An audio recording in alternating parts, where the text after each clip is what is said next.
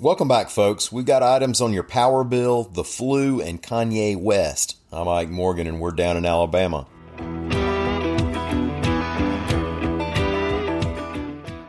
Alabama Power's request to expand its power generating capacity is getting some pushback from some heavy hitters in Alabama industry, reports AL.com's Dennis Pillion. Most of the expansion would come from natural gas sources. Alabama Power has requested permission from the Public Service Commission to build a new natural gas unit at Plant Barry in Mobile County, to buy power from another natural gas plant in Mobile County, and to buy a natural gas plant in Autauga County.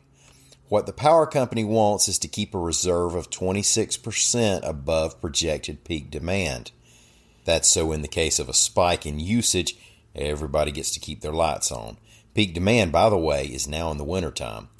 Now, with greater power capability comes greater power bills, and utilities such as Alabama Power can charge more to get their return on equity based on the value of their facilities.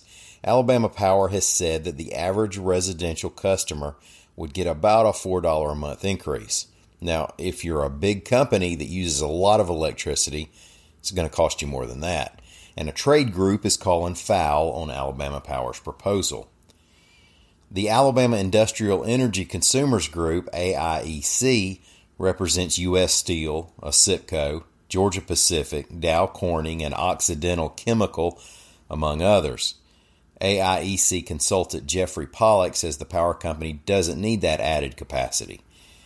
He said the 26% cushion is above what other utilities use, and that projections from Alabama Power show that overall electricity demand is projected to actually fall over the next decade.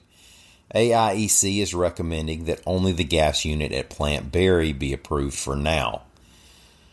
A spokesman for Alabama Power said the company is in the process of reviewing the testimony filed by the AIEC.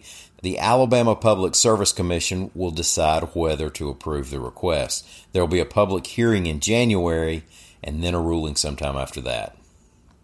You know those signs in restaurant bathrooms that demand employees wash their hands after using the facilities? Now, it worries me that apparently at least some people who handle our food for a living need a sign to tell them that.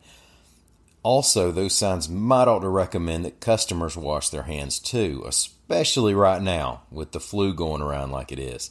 Influenza has now reached significant levels in all corners of Alabama and in between, reports AL.com's Leada Gore. The highest number of reports are coming out of southeastern Alabama and also out of Mobile County. The Alabama Department of Public Health also says that the number of flu like illnesses are up one in 20 people visiting the doctor right now are complaining of flu like symptoms.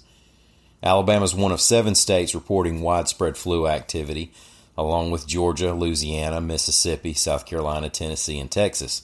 Five pediatric deaths have been reported nationally, none of those from Alabama. Y'all probably know Birmingham evangelist Scott Dawson. If not through Faith Networks, then you likely remember he was one of several who ran against Kay Ivey for the GOP nomination for governor last year. Well, Dawson supervises the Strength to Stand student Bible conferences, and he has one coming up next month in Pigeon Forge, Tennessee. Now, he had an entertainment headliner, comedian John Crist, but Crist ran into some personal issues and won't be making it, so Dawson was stuck without for a while and really in kind of a bind. Well, AL.com's Greg Garrison reports that a friend of Dawson's reached out to somebody who might could help him with that entertainment gig.